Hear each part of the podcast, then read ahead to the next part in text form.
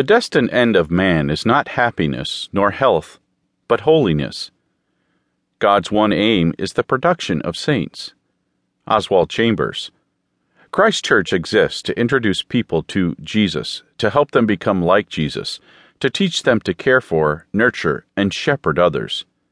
These are our core values. We exist to fulfill the God given mission. This is what being a Christian is all about. This is what prayer is all about. We each have the privilege, protection, and power of prayer as a gift from God to use to accomplish His work.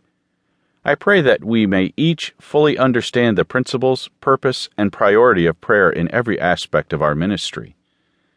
There is no substitute for prayer. There is no success without prayer. James reminds us that we do not have because we do not ask.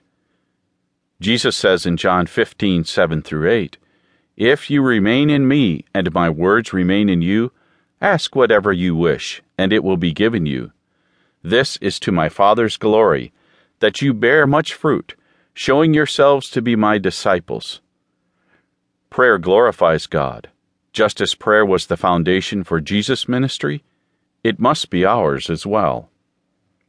2 Chronicles 7:14 says, "If my people, who are called by my name humble themselves and pray and seek my face and turn from their wicked ways, then I will hear from heaven, will forgive their sin, and will heal their land.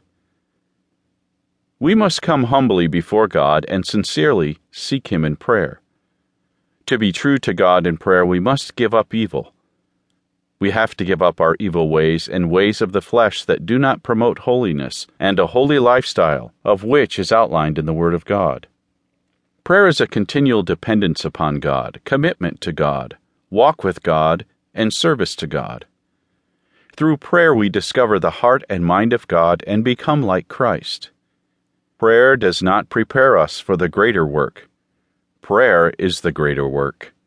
Oswald Chambers. Everyone can pray. Everyone must pray. Every day. When we pray, we come to a holy God who cares for us, provides for our needs, and helps us to finish the work that Jesus began to do during his time on earth. The purpose of prayer is to help us know God, know His will, and do His will. The purpose of prayer is to enable men to partake of the divine nature. Prayer and a holy life are one. They mutually act and react. Neither can survive alone.